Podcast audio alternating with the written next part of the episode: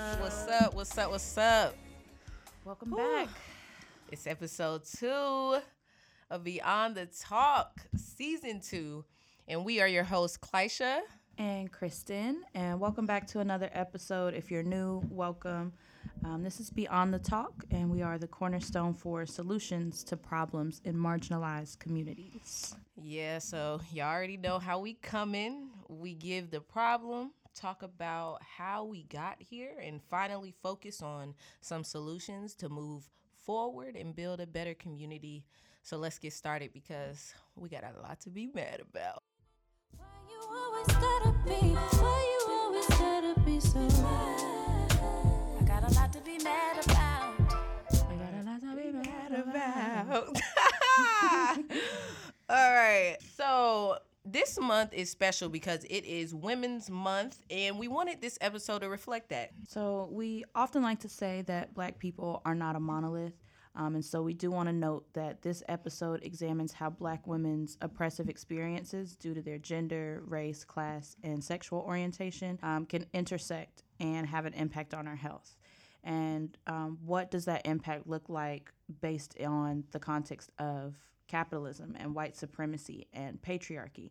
Um, so there's a lot of intersectionality and isms, but we are definitely looking at this through the lens of women, um, being that it's Women's History Month, and specifically through the lens of black women because we are black women. Yes, yes. And damn proud of it. Okay.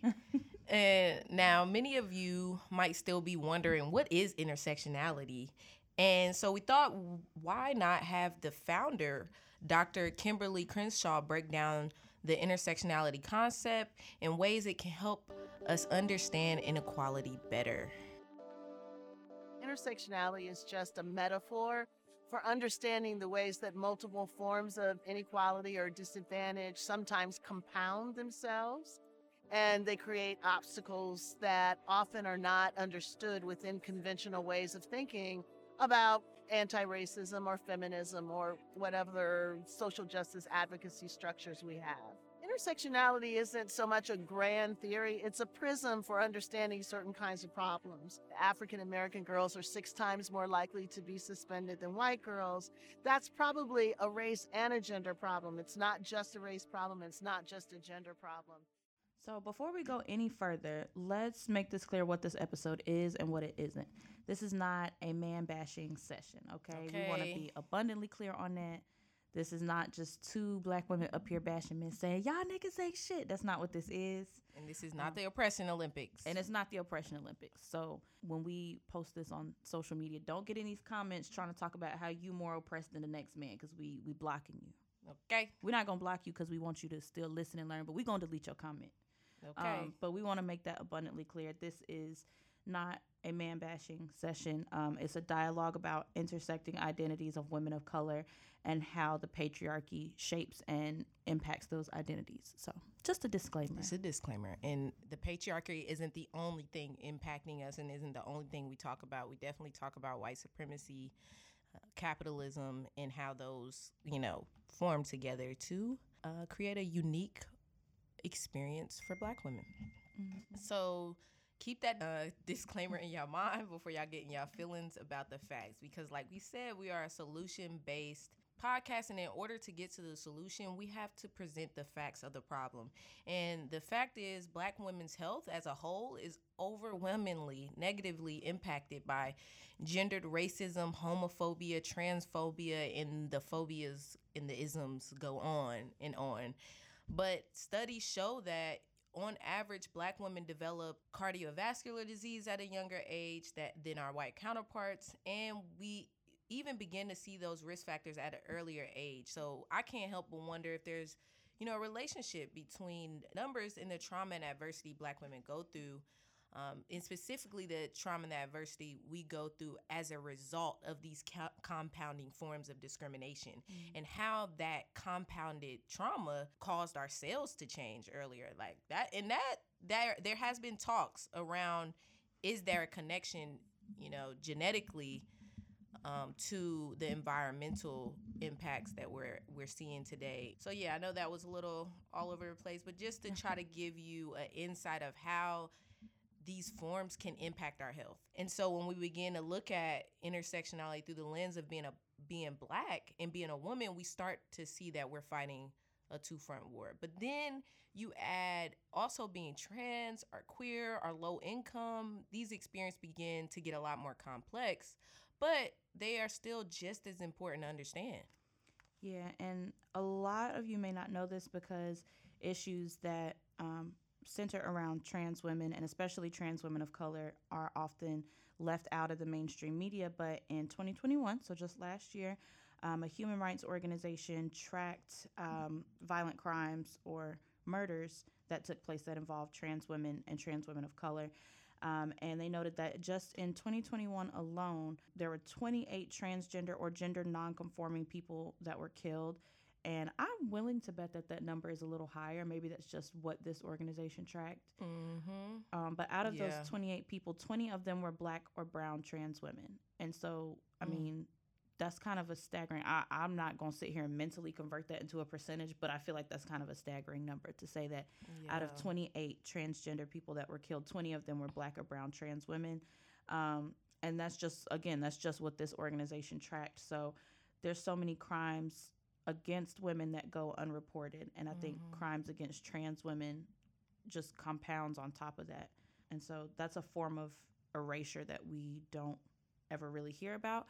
But I'm gonna let y'all know right now that's something that we don't condone here at Beyond the Talk, okay? Yeah, because if we're talking about protecting all black women, that includes black trans women and every other black woman that doesn't fit your ideal of what a black woman is supposed to be. Uh, yeah, we're especially if you're not a woman, you don't really have the um you may have the audacity, but I don't think you have como se dice the credentials to define womanhood. Come on, So- say, how do you say? Get the fuck out of my face. Okay, so With that we want to make that very clear moving forward into this episode when we talk about the issues Yes. that surround intersecting identities of black women we are including black trans women because trans women are women Yes. if fact- you don't like that baby you could you could click off okay, Okay. you and, could and- and another thing. and one more thing Facts. So now, how did we get here?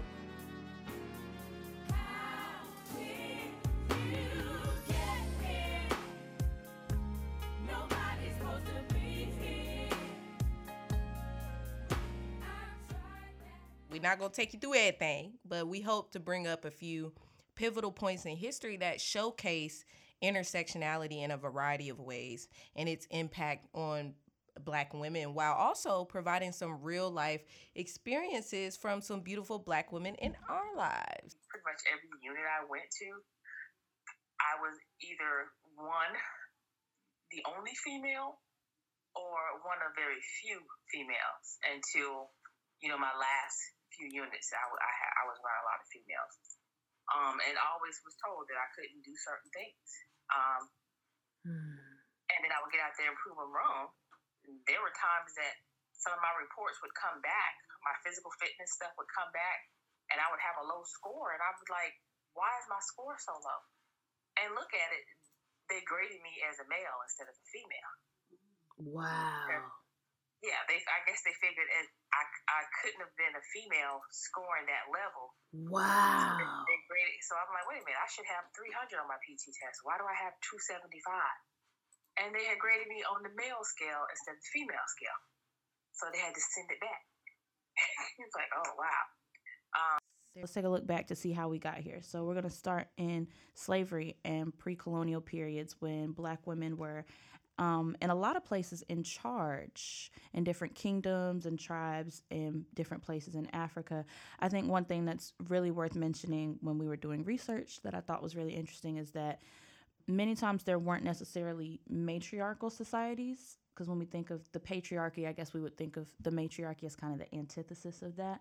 But more so than matriarchal societies, there were matrilineal societies.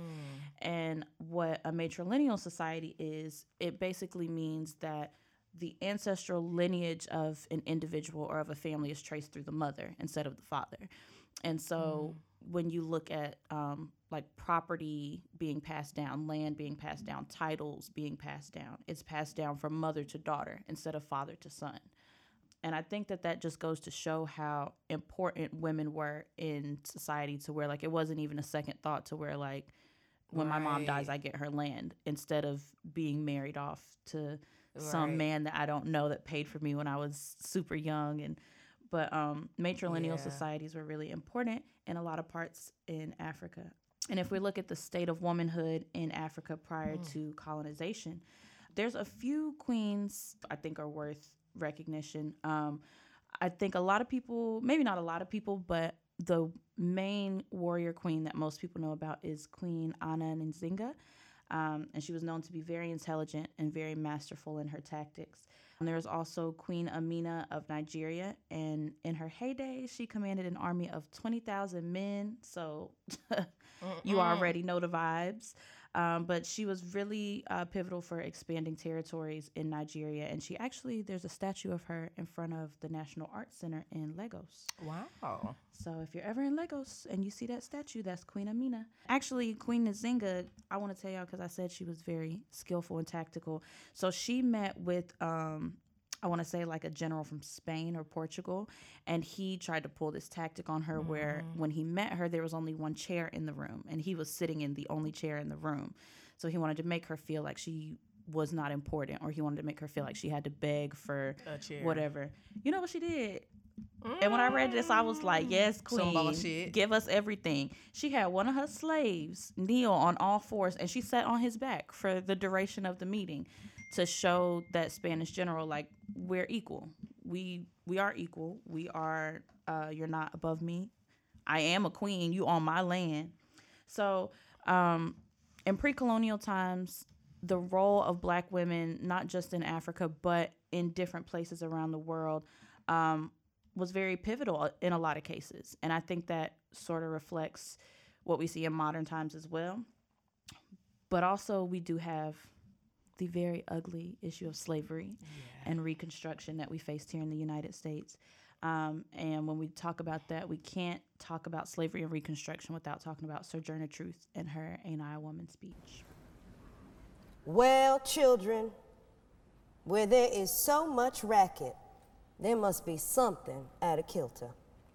I think that twixt the Negroes of the South and the women at the North all talking about rights, the white man gonna be in a fix pretty soon. But what's all this here talking about?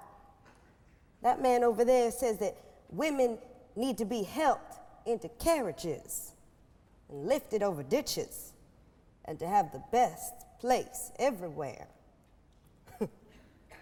Nobody ever helps me into carriages or over mud puddles or gives me any best place. And ain't I a woman? Look at me. Look at my arm.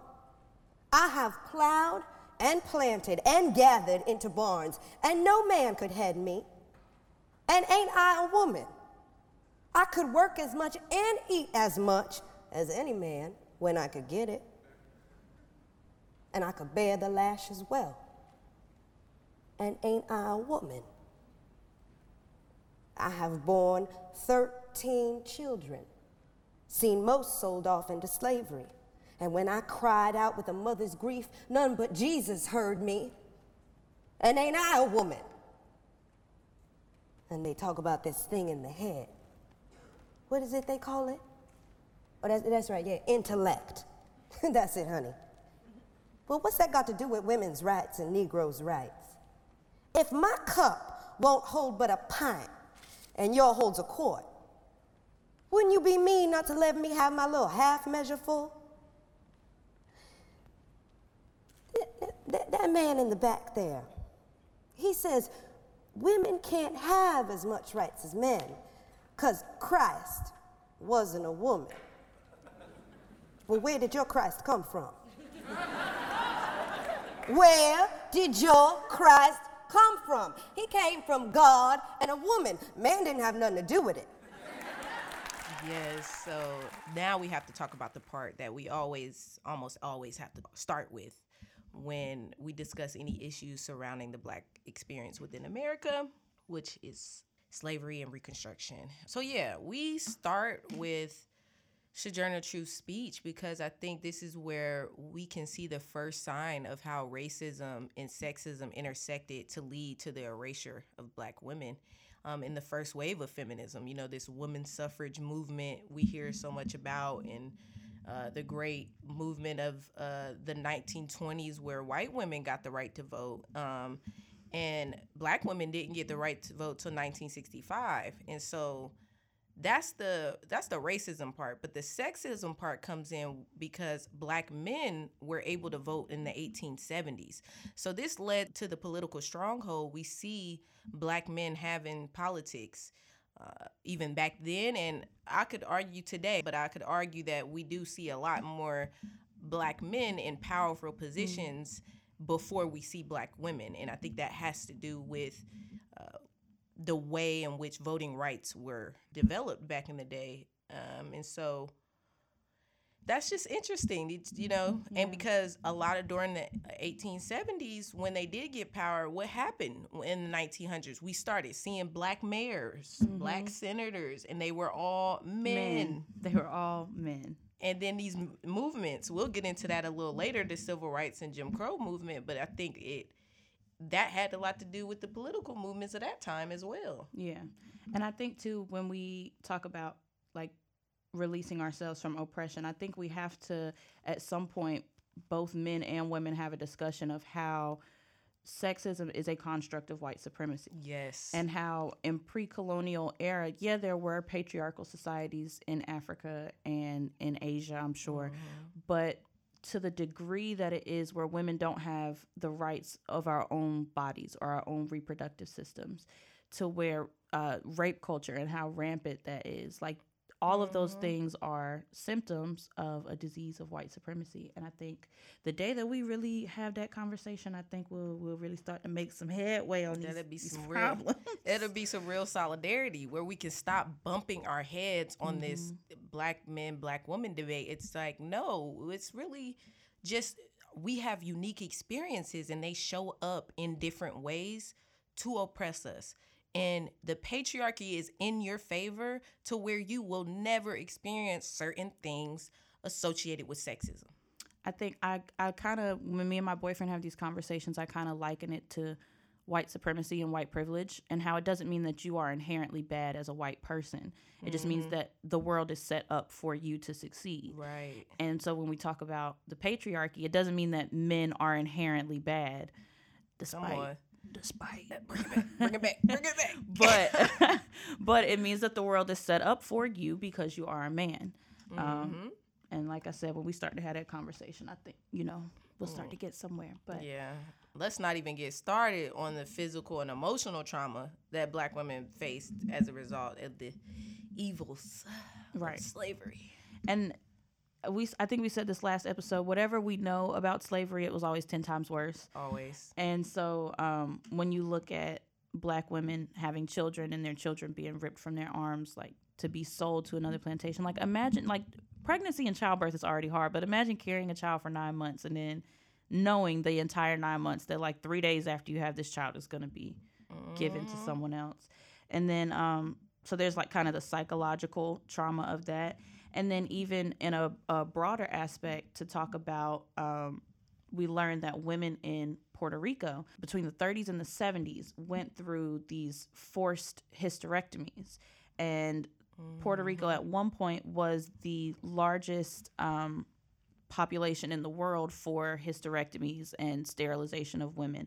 And ultimately, out of these practices, um, Puerto Rican women became the guinea pigs for the first birth control, which came out about in the 40s, 50s, and 60s. Um, and so it's a compounding intersection of sexism for these Puerto Rican women leading to capitalism, leading to women being in the workplace and and being able to be sterilized. So you can have your one kid and then you never have to worry about it again and you could just work and you could just make money. And even though that was after slavery, it's still good to bring up around this point because there were also forced sterilizations of um, African American women who were slaves, and so imagine that that uh, psychological trauma of one going through the birth and surviving it because back in the day there wasn't it was hard to survive childbirth Right. so on top of all of that, and then you give me a hysterectomy. Uh, the father of gynecology, for instance, th- he was known for performing these crazy experiments on slaves, and so it's just it just it's perfect to bring up because that even though that was shortly after slavery, it just shows you how that compounding effect can continue on into modern day. Mm-hmm. Um, and so And so when we look at the medical ramifications of sexism and racism, um, homophobia, transphobia, um, so you fast forward to modern day, and it's statistically proven that African American women undergo more hysterectomies than their white counterparts due to fibroids and um, ovarian cysts and things like that. And all of these hysterectomies are potentially treatable by like less aggressive procedures. And I think that leads into kind of like the exploitation of women, especially in, in uh, marginalized communities and impoverished areas, because we talked about how you go to the doctor, you know, and if you don't know much about your own reproductive health or your own body, a doctor is likely to say, you know, you just let's just take your uterus out, and you're like, well, they know what's best for me, um, right. and ultimately it's just exploitive, exploitative, however you say it. So yeah, let's let's listen to um, Bell Hooks. May she rest in power. I think she um, describes beautifully what we mean by you have to explore all of these forms of discrimination and account for all of them when you're trying to understand how um, that is experienced by Black women. I began to use the phrase in my work, white supremacist capitalist patriarchy, because I wanted to have some language that would actually um, remind us continually of the, the, the interlocking systems of domination that define our reality and not to just have one thing be like, you know, gender is the important issue, race is the important issue. But for me, the use of that, that particular jargonistic phrase was a way, a sort of shortcut way of saying all of these things actually are functioning simultaneously at all times in our lives. And that if I really want to understand what's happening to me right now at this moment in my life as a black female of a certain age group, I won't be able to understand it if I'm only looking through the lens of race. I won't be able to understand it if I'm only looking through the lens of gender.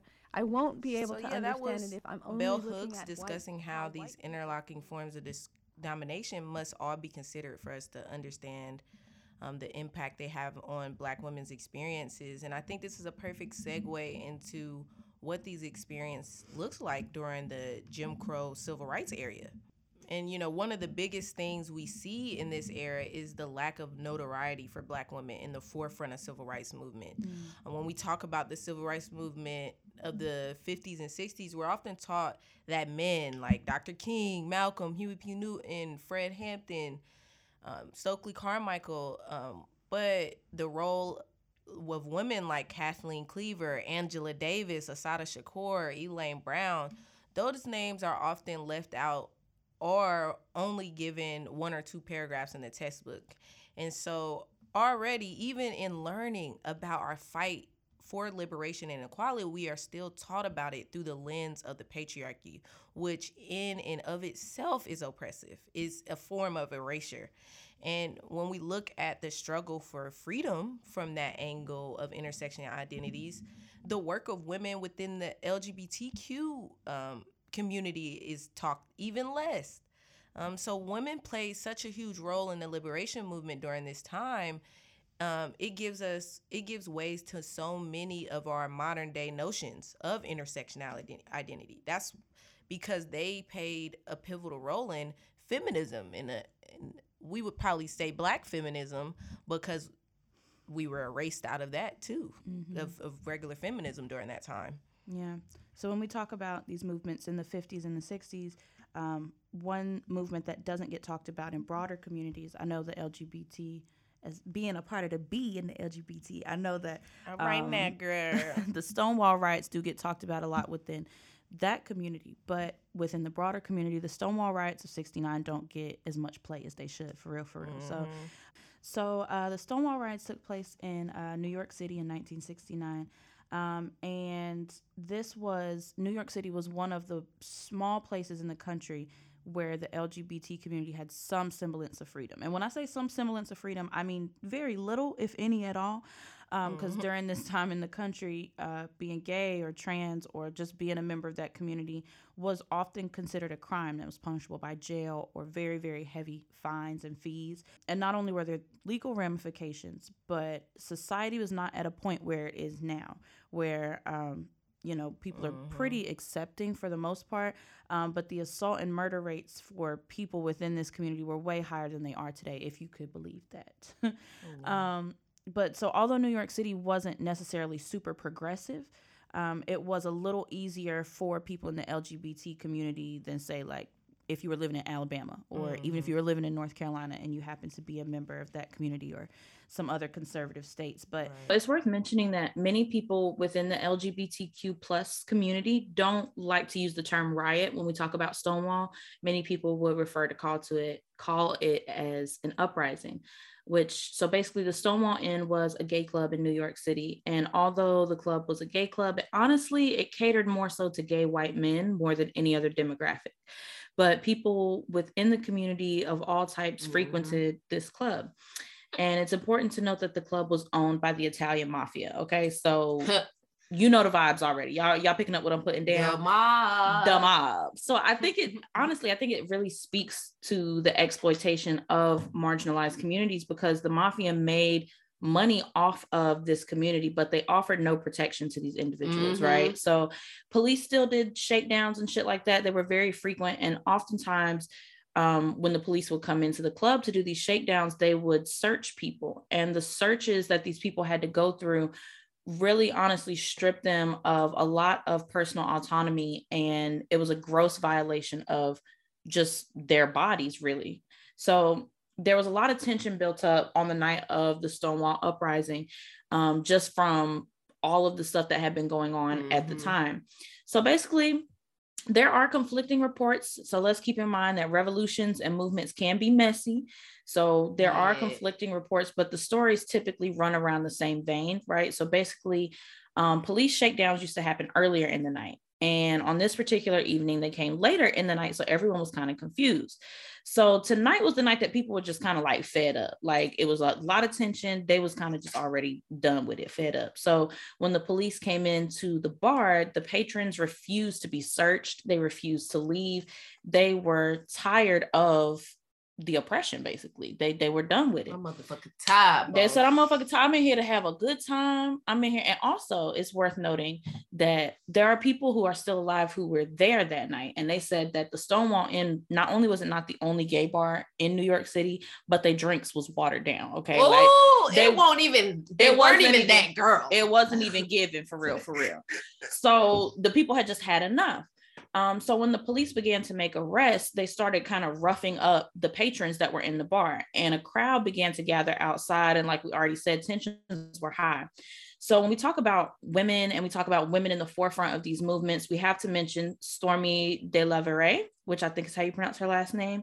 She was really the catalyst to this whole night. Um, so she basically got arrested, and while she was getting arrested, the police were roughing her up.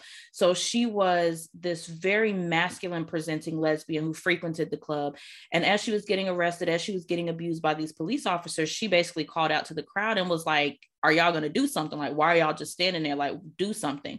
And um, they they they stepped behind Stormy, honey. Them people Yeah, I'm gonna stick beside her. they. Behind her. And then that of course spiraled into what we now call um, the stonewall riots or the stonewall uprising. And so when we talk about the role that women play in the civil rights movement all these different movements we have to mention the women of the LGBTQ community. So we mentioned Stormy, but we can't leave out Marsha P. Johnson and Sylvia Rivera, who are also very prolific this night. Um, and they were known as drag queens back then. Of course, we still have drag queens today, but today they're held more so as trans icons, trans feminist icons, because of the role that they played in the Stonewall uprising. Yeah, so we just gotta, we just kind of wanted to present another example where black women were disregarded in these movements. So Mhm. this was happening at the same time of the 60s, you Mhm. know, when everybody was going for civil rights and you know, so it wasn't only black men disregarding black women in the movement, it was the LGBTQ community disregarding not only black women but other women of color. Mhm. So uh, I think just this was important to mention because, like we said in the beginning, like we for all black women. So Okay. while you know Kristen is the B in LGBTQ, I am the ally. I'm the I guess the A. um, you know, and so while we might not get everything accurate, and I I would encourage anybody listening to this that you know it, that is a part of that community and feel like we missed something or we didn't really do something justice. Please let us know because we're always trying to just push forward the fact of history and undoing erasure. That's Mhm. just what we kind of wanted to do in this and really show how erasure can impact us physiologically, not just mentally, not just culturally, but it will come at a cost somehow, some way. And you know, it it doesn't matter what type of black woman you are. Okay. I think We're that's here the- for you. that's the- Beyond the talk is here for you. Right. Okay.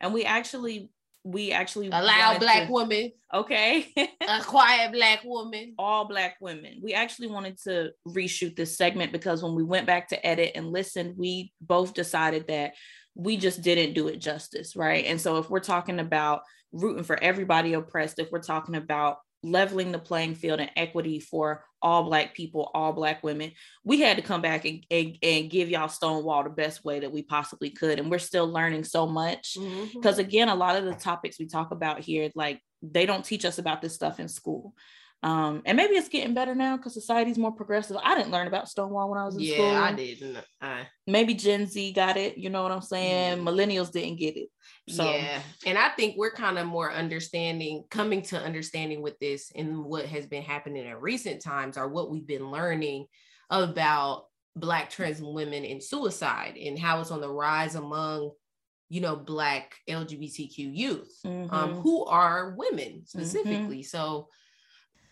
Well, yeah, that was just a little, a little glimpse into, you know, how moments during the civil rights and Jim Crow era, kind of we begin to see how, you know, sexism and racism, um, and classism for real. We we I feel like classism is just something that's seeped into all of this because a lot of times we're either working class or low income, and even like in these areas in the civil rights Jim Crow time, but even when you had money and you had access to certain things, you were still discriminated against because of your race. So when classism wasn't a problem, then you had racism and sexism be a problem. Um, and now even in the in modern day, we see that the higher income, the more likely you are to experience health problems because now you're working harder Mhm. to get half as much Mhm. um, or to get the same amount but still experience the racism and sexism. experiencing racism. And so yeah it's it's crazy. So like, yeah let's talk about post civil rights which is now. We just did what did you do the math? Like how much are we past the Um, the civil rights era? So uh, not much. Like like 40 some or i want to say like f- between 50 and 60 years maybe? Yes. I mean the, the uh, voting rights bill was passed in 65 and then if we, include the 70s so say we just for the sake of of of the sake of it we stop at the 80s let's let's stop Nine- at like 1982 since it's 2022 Nine- yeah. Um oh i did the math wrong. I, I got 1780 get your life get your life together we out here trying to do simple math we we promise we educated. we are products of the united states public school system maybe we should have been doing that new math this they got- episode of beyond the they doing now. talk is brought to you by the u.s education department the point is that we are not that far removed from uh, the civil rights era and it, i mean about 40 years if you really want to put it in perspective, millennials are the first generation of Americans to live outside of the civil rights movement. And millennials is a wide group. I think the oldest millennial is probably like 40 something. Mm-hmm. Um, but I mean, ask y'all parents. Shit, y'all parents probably remember something. Mm-hmm. They probably remember something. So we actually gonna play play somebody that just talks about their experience during that time and how was it being black and a woman during this time this pivotal and then time. like what did that how did do you think that impacted your health we have a couple clips play the clip. Some people could pick two and three hundred pounds a day. And they made like six dollars if they did. Yeah. And then when we worked in tobacco, we got paid three dollars no chopping cotton. We got paid three dollars a day. So that was fifteen dollars a week. Yep. Yeah.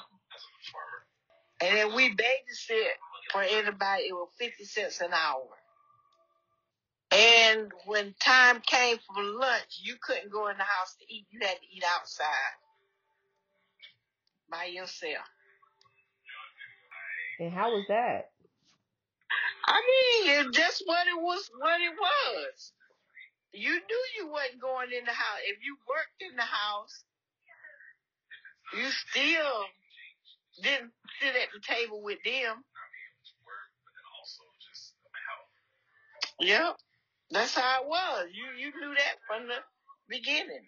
Uh, you knew that. You knew you weren't going in unless you, you was in the house to clean up. They you just clean their house and got your ever how long it took. Like two dollars or whatever, fifty cent. Well, yeah, that was just it. They, they you knew what you was there for. And uh that's what you did. Yeah. It ain't always been a rose a bed a bed of roses. So yeah, now we're here, you know, modern day, 40-ish years later. Um, and I feel like we can see that the impact of, you know, racism, sexism, classism, you know, gender-based discrimination, it shaped the way black women think. You know, it shaped our sense of what we feel is home, what we see as safety. Um, and it somewhat I could argue shaped how we parent. Um, and we talked about that earlier of just how certain parenting styles can lead to certain type of traumatic experiences, but it's like an intergenerational trauma because it's passed on from generation to generation. For instance, I just think of a where for certain generations that were closer to slavery, it was hard to say I love you. It was hard to Yeah.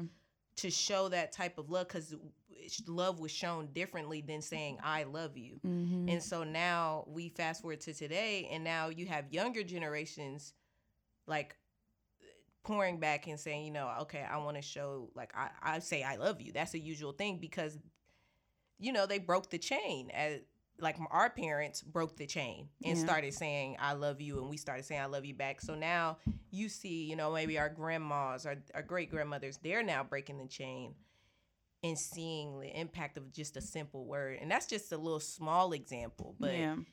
I think it's called Yeah. what um healthy hypervigilance. yes, healthy hypervigilance. where you have a, a pattern of behavior that comes from a traumatic experience and you pass it down and it's passed down and passed down and passed down. and, and, and, and particularly a behavior that's centered around safety And survival, yeah. and survival.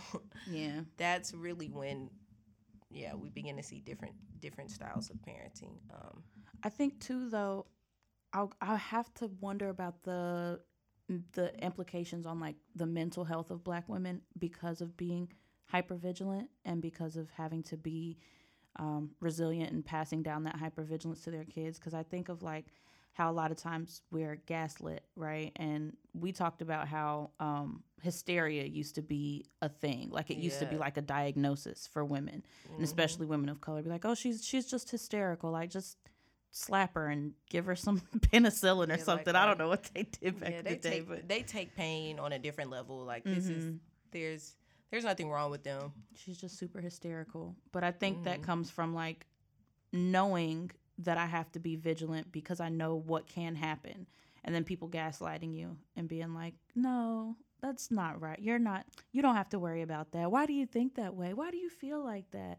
You shouldn't Mhm. feel like that." And then you're like, "Well, damn, am I crazy? am I right. crazy?" It's like, uh yeah. Yeah. And so also could talk about like how we feel, you know, the black mother son relationship is a lot different than the black mother daughter relationship where Mhm. a lot of times and I and you know, we would probably argue that either if a black father is in their life like okay, maybe a daddy's girl thing, but I think overall parenting is still different Right. between black women and black men because you're expected to just take more. You're sup- you're expected to be able to handle this. Like I know she she's smarter than than him, so Yeah. it's like she's going she's going to be all right. Where with black men they get coddled a lot more Mhm. Uh, than black women, and that's just that's just a fact. I, It like so I don't want to hear no shit about what do you mean and dot dot dot. Go ask Don't your gaslight mama. us. Go and remember our disclaimer: this is not a man bashing session. This is intersecting identities through the lens of black women.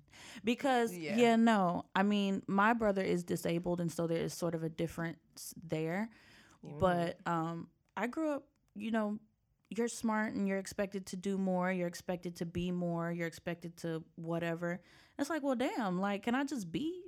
like, can I just can I just can I just do this? Yeah. I, I think that's another thing that um and again we don't have kids like so I don't want nobody in the comments being like you're not a mother you don't know we don't have kids we have pets and plants Right. so Yeah, don't co- come for us And look, I can only speak to the, how I experienced my the daughter uh, mother and how I've witnessed seeing the mother son relationship in my own life, and I think it was that I'm uh you know tell tell my brother what the fuck is up. yeah Opposed to me, it wasn't it wasn't no breath held. Yeah. Like it was the no ver- punches pulled what verbal assault ready to go, locked and loaded, Right. locked up.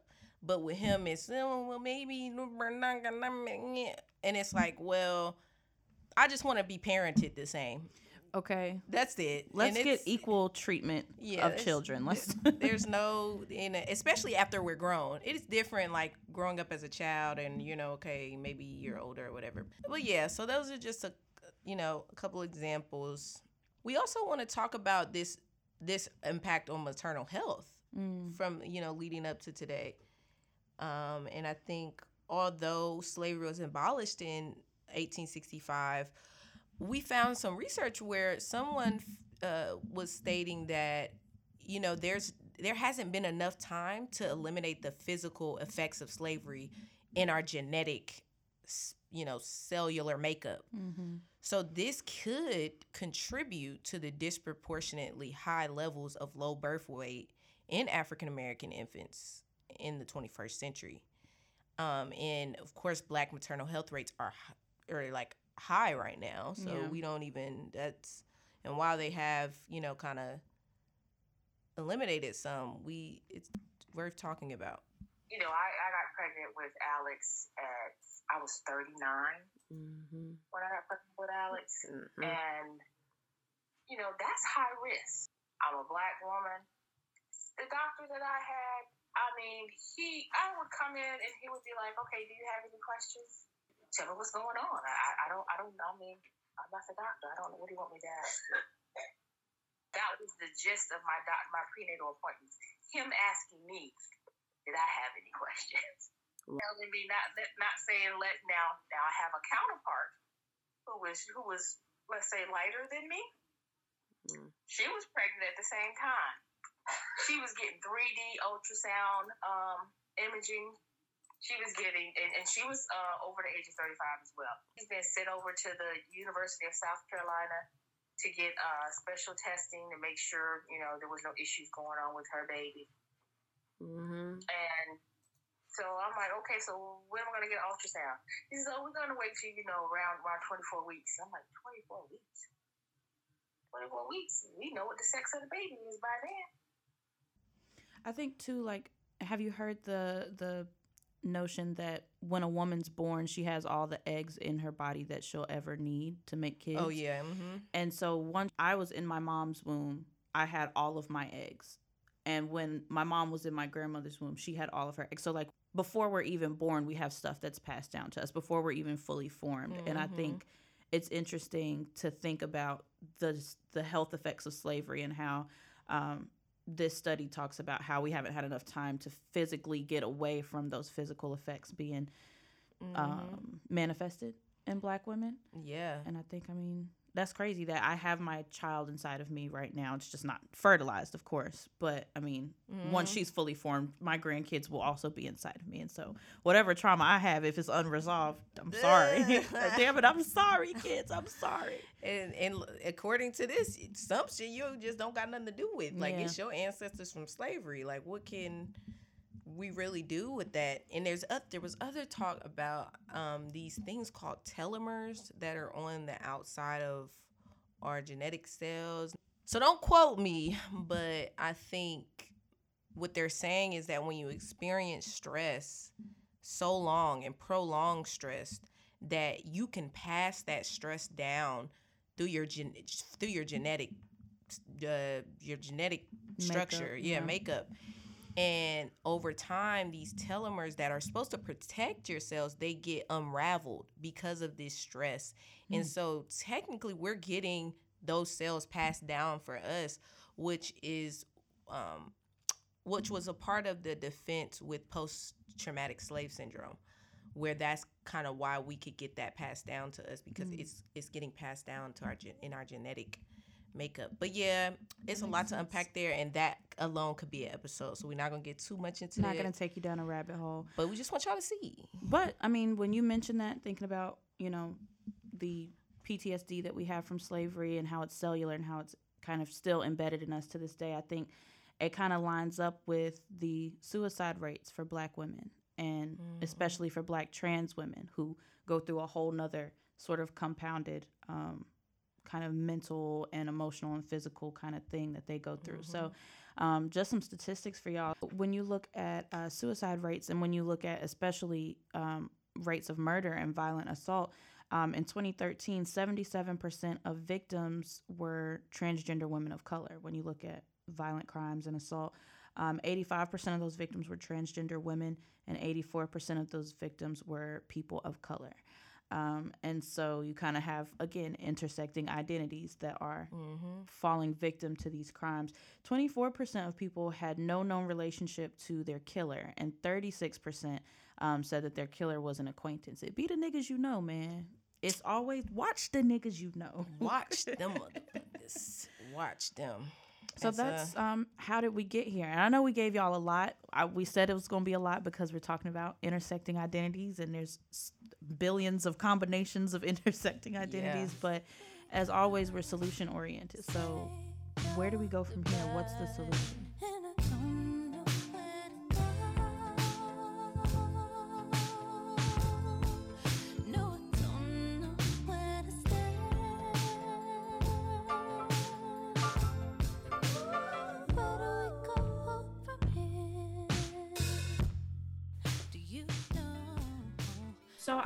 A big solution, honestly, is more accountability, right? Like coming off the heels of Will Smith smacking the taste out of Chris Rock's mouth. Um, the fact that the large part of the think pieces and opinions disregarded the disrespect and embarrassment of a black woman like we urge people including black men um i almost want to say like specifically black men right like to be accountable for disrespecting and not protecting black women and i found it so surprising that the same people screaming protect black women protect black women were the same people saying will and jada can't take a joke it was just a joke so the gaslighting it's, Yo. it's really wild like Hey, it's, yo. I'm struggling really to put it into words for real, for real. It's really wild because, anyway, now we know that this is a solution that requires a cultural shift. Some solutions are policy based, some solutions are based in things that we could just write it into law and it's different. But this is something that requires a cultural shift and more people outwardly seen protecting Black women. But it's worth addressing that the energy that we have as two Black women Okay. um, we would like to see change because when we think about all the different ways that we've discussed multiples identities of black women and how they interact and they produce different experiences and the ways that it impacts our health um, i think it's important for this cultural shift to take place honestly and i think it just comes from more black men you know being held accountable because i don't know about nobody else but my baby gonna step about me Okay, bitch. And I I've yet to find a man. And he out here he if it's a king out here step up yeah, yeah, yeah, yeah. Because you know what I'm saying, they will not be named and they will not get time on this pod, much time on this podcast. But there are people out here that honestly think that they can have these damaging thoughts about black women and disregard and disrespect black women and still think they about to smack cheeks with a black woman. So I'm willing, I'm willing to damage my health to see not only the progression of myself, but the progression of the black race. this episode is not a bashing session for black men. Regardless of how black women are treated regardless of how we're disrespected at the end of the day we are always the forefront of every movement. And what does that tell you? We love y'all we love y'all and we're here for y'all and we just want y'all to be here for us the same way that we're here for you. And so in order to do that we have to have these honest conversations. We have to have these conversations that are a little bit heated and a little bit passionate because until we can be honest with each other we're never going to face true liberation. That's really what it boils down to. And, you know, we just hope that that accountability uh, produces um, among black men and black women. we do have other solutions but one last thing about accountability. If you really love somebody if they're really your friend if they're really your your homeboy homegirl hold these people accountable bro. It be the what we say earlier it be the niggas you know man. Yeah. it really do. Hold these people accountable. Your homeboy disrespecting black women hold them accountable your homegirl disrespecting black women disrespecting black men hold them accountable bro. Like it's a cultural shift which means it starts with us. Next solution on some more, you know what I'm saying, some more calm down solutions and some more like really getting at the point of how do we improve health among black women who are experiencing the impacts of these intersecting identities. Is for us to bulk up our efforts to better support and protect black women in health care you know what i'm saying a lot of what we talked about was how our history can impact our health um, you know, maternal health and stress. health. You know what I'm saying? Those type of things. Support education and training for public health professionals and all type Mm. of health professionals because a lot of them don't understand the impact of these intersection identities on our health right and they can really be the catalyst for supporting these policies that promote sexual and reproductive health equity. So, public health agencies overall need to broaden their partnerships to Mhm. include non traditional partners. You need to be speaking with housing. You need to be speaking with the education department. You need to be speaking with employer partners because that is how we understand the full experience that is faced by a Black woman, especially a Black woman in poverty, Mm-hmm. and how we pull them out. Because the first step is understanding. Yep. So yeah, that this that's just this just what I want to say. But we we definitely got another solution. I think. Um, it's perfect.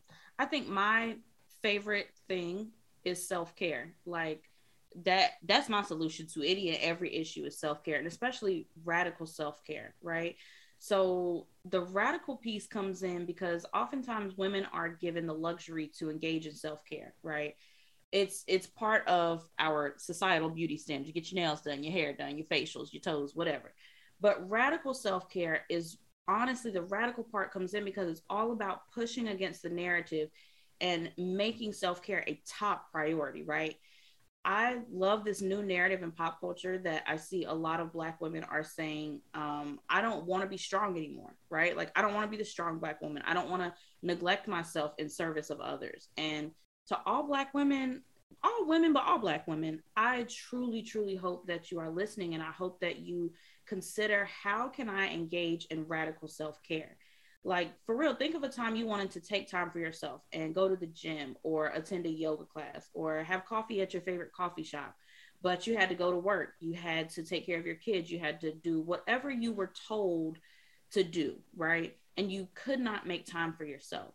I know that I catch myself doing this from time to time. Honestly, I catch myself doing this a lot, and I have to make time for you. Like, Kristen, make some time for yourself, girl. Like, fuck these people. but Mhm. do you ever do that? Like, do you ever just Girl, yes, all the time, especially when you feel like a lot of your identity is tied to your work. Mm, And so for me, that's something I struggle with where if I'm not productive in my education mhm. or pursuing this PhD, then obviously then I'm not investing in myself.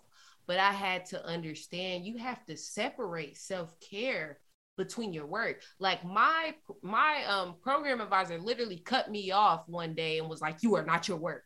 Mm, I was literally trying to make my whole like identity about, you know, sticking up for black people and making improving the black community my life's work. And Mhm. she said, You are not your work. And understanding how I can go for the black community and want to improve outcomes in the black community, but I can also separate that from my life. mm-hmm. And that was profound for me. That Yeah. was like, oh, bitch, you gotta constantly be reminded of that. Because I Um, think was it James Baldwin that said, uh, "To be black and conscious is to constantly be in a state of rage." yes, Because we, I mean, we go through these. For one, we live in a society that values productivity and values Mhm. Success, measure success by how much you get done and how much money you make with how much you get done. And then as black women, we have this this thing, I guess you would call it the strong black woman schema or the superwoman schema, where we are everything to everyone. And part of that comes from helping the- others. it comes from the oppression that we face and it comes from the history that has been passed down to black people in in the united states um and so i'm glad that she said that like you are not your word you know, I have a good life. I have two great kids. Um, you know, financially secure. I pretty much achieved all the things that I was like shooting for. I said in some cases I even exceeded beyond what I what my expectations were because it wasn't my expectation to do 20 years in the military. I was going to do 3 years, get my money for school and go on about my business. But I did 27 years because of my health. I made the decision to step back because I looked in the mirror and I didn't look like the soldier that I saw. And I didn't want to be that example that they say, you know, female, she weak, she this, she that. I was sick. Out, yeah. You were so focused on trying to do things. Now that your mind is like relaxed, you don't have a lot of distractions, all this the stress and stuff that you put your body through, your body kept score.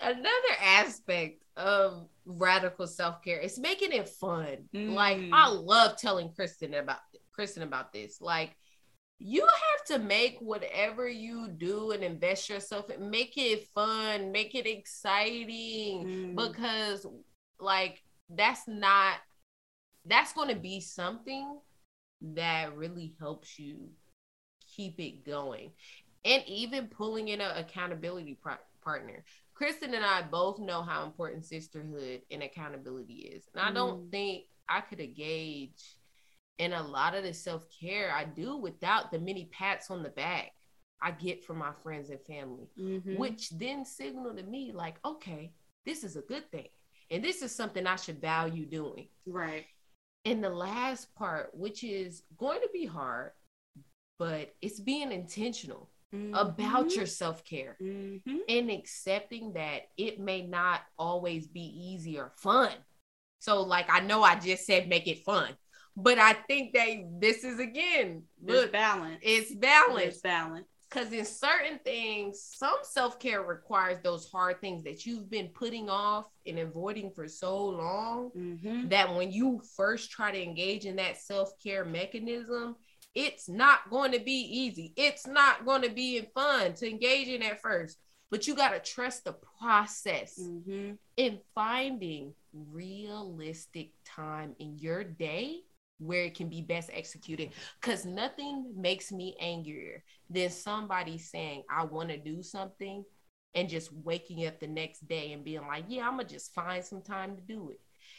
No, you have a life. You've been living before this goal. You need to incorporate it in the life that you've been living. Mm-hmm. So it needs to be realistic. So you, I know you don't heard them smart, smart goals. Smart it needs goals. to be specific, measurable, attainable, realistic, and timely. Smart goals is what gets you through. And I think you ha- you need your self care self care scheduled in your daily agenda. I know I'm Mhm. very passionate about this, so I'm just Y'all, I'm she's a- so passionate about self care. I'm a daily back.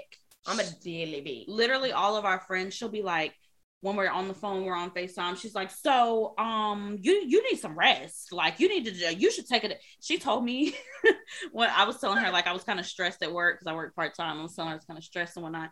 She was like, yeah, tell them you need to take a walk. Like just take a 30 minute walk. And I was like, in addition to my 30 minute lunch break, she's like, hell yeah. They don't prioritize health. bro, what?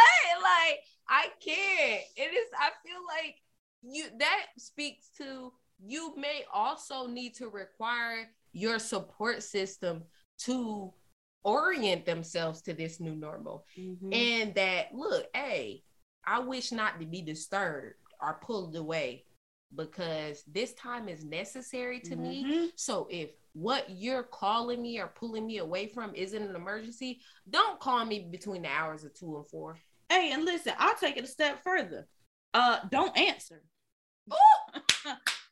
Baby. There's a lot of claps in this episode. I had a couple times where my coworkers will call me on my off days. Uh, I had one coworker. He left something at the job, child, and he needed my key to get back in, and I wasn't going back to work for like the next three days. Baby, that man called me about fifteen times, and guess what? Every single time he got hit with a, "You've reached the voicemail of Kristen Wells. Thank you so much for your call. I'm unavailable right now because um I'm off the clock. Okay."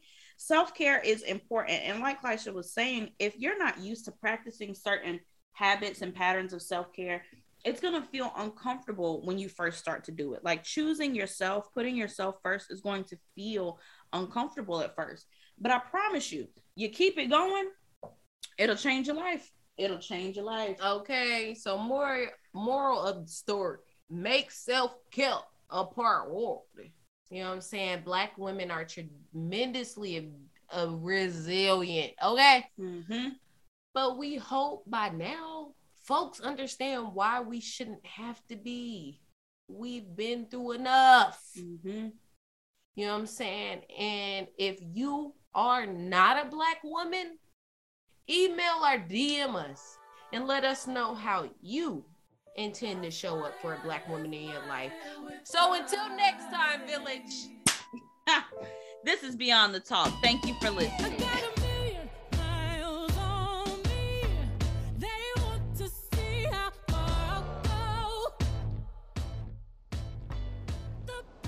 Scariest thing about being a black woman, you can't close your eyes on the scary parts. You gotta be your own candle after dark, just a haze till you turn into somebody's streetlight. Having a body to defend, but a body not allowed to fight, because that body is already a disciplinary infraction. A distraction. Handmade by craftsmen shipped, unmade in horror stories, reframed when you get hip. The colonization was always in the framing of the three little pigs, but they made the wolf dangerous. We have cried, how hard we had to fight.